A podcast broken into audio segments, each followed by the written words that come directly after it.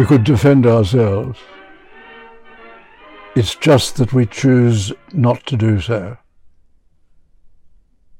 That terrible truth was given to me in a recent interview that I did for Epoch Times. And it was with Jim Molan, who's a senator and who was a general. He held a very distinguished number of commands. He served in Iraq and Timor. He was our defense attaché in Jakarta. He speaks Indonesian. And above all, if anyone understands the Americans, and if anyone is appreciated by the American defense establishment, it's Jim Molan. He was made the chief of operations in the Iraq intervention, and he was in charge of 170,000 troops, most of them American. And he's recently come out with some scathing comments in relation to our situation concerning defence. He does point out that the present government has done more in terms of commitment to defence than many previous governments. The fact is, we are virtually defenceless without the Americans. In fact, we have a one-shot defence force. That's his words. He points out that our defence force, it's very good, but our defence force is neither large enough, nor lethal enough, nor sustainable enough to last than more than a few days or a few weeks without enormous American support. And that part of not being sustainable enough is very important because he points out, when I asked him about the impact of the growing Beijing, Moscow, Tehran axis, that we shouldn't underplay the Tehran part of the axis because Tehran, through the Gulf, can suspend much of our oil. And the fact is, we presently in the country have about 30 days oil and about that much coming to us on the sea.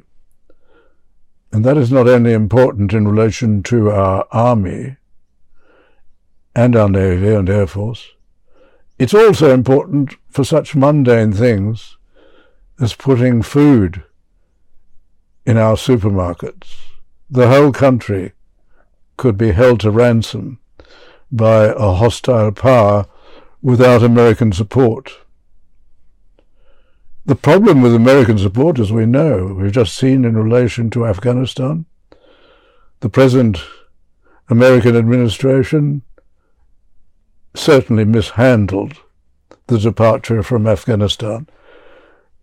Having decided that they would leave Afghanistan, they certainly did it in a way which was back to front.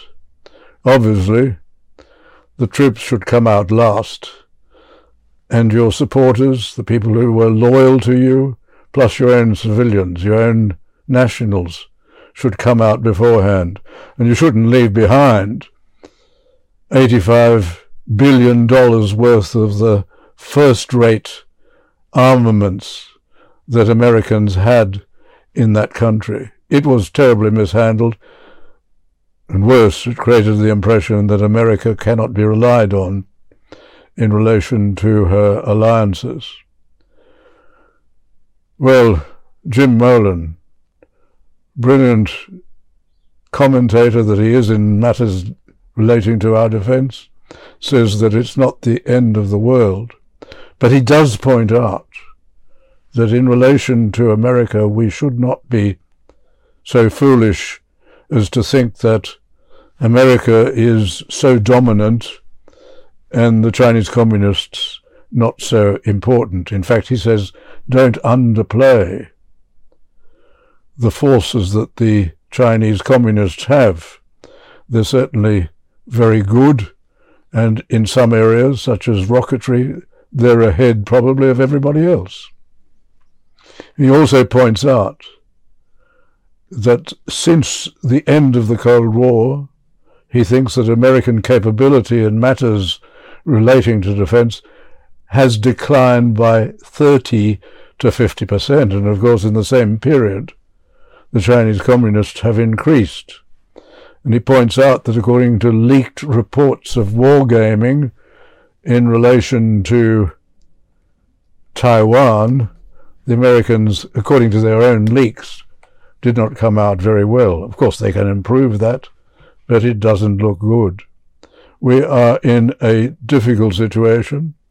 Let us hope that the new arrangements with the United States and the United Kingdom, the bringing together of the countries, the the new submarine arrangements, which presumably lead to the abandonment of that very foolish contract with France. Not that the French didn't have good submarines. The idea of turning nuclear submarines into conventional submarines and having them de- delivered many decades hence seemed to be a ridiculous solution to our defense problems. The fact is that we could be like Israel. Israel can defend herself. She's made herself resilient and strong enough to do that. We could do the same, as, but as he says, we could defend ourselves. It's just that we choose not to do that. For 75 years now, we've believed that the solution to our defense problems is to spend no more than 2% of GDP on defense and to rely on the Americans. That is not a sensible defense policy. We have to be strong enough, resilient enough, and determined enough to defend ourselves. Remember his warning. We could defend ourselves, it's just that we choose not to do so. A serious failing on the part of our politicians on both sides, hopefully being corrected now, and a failing of the whole country.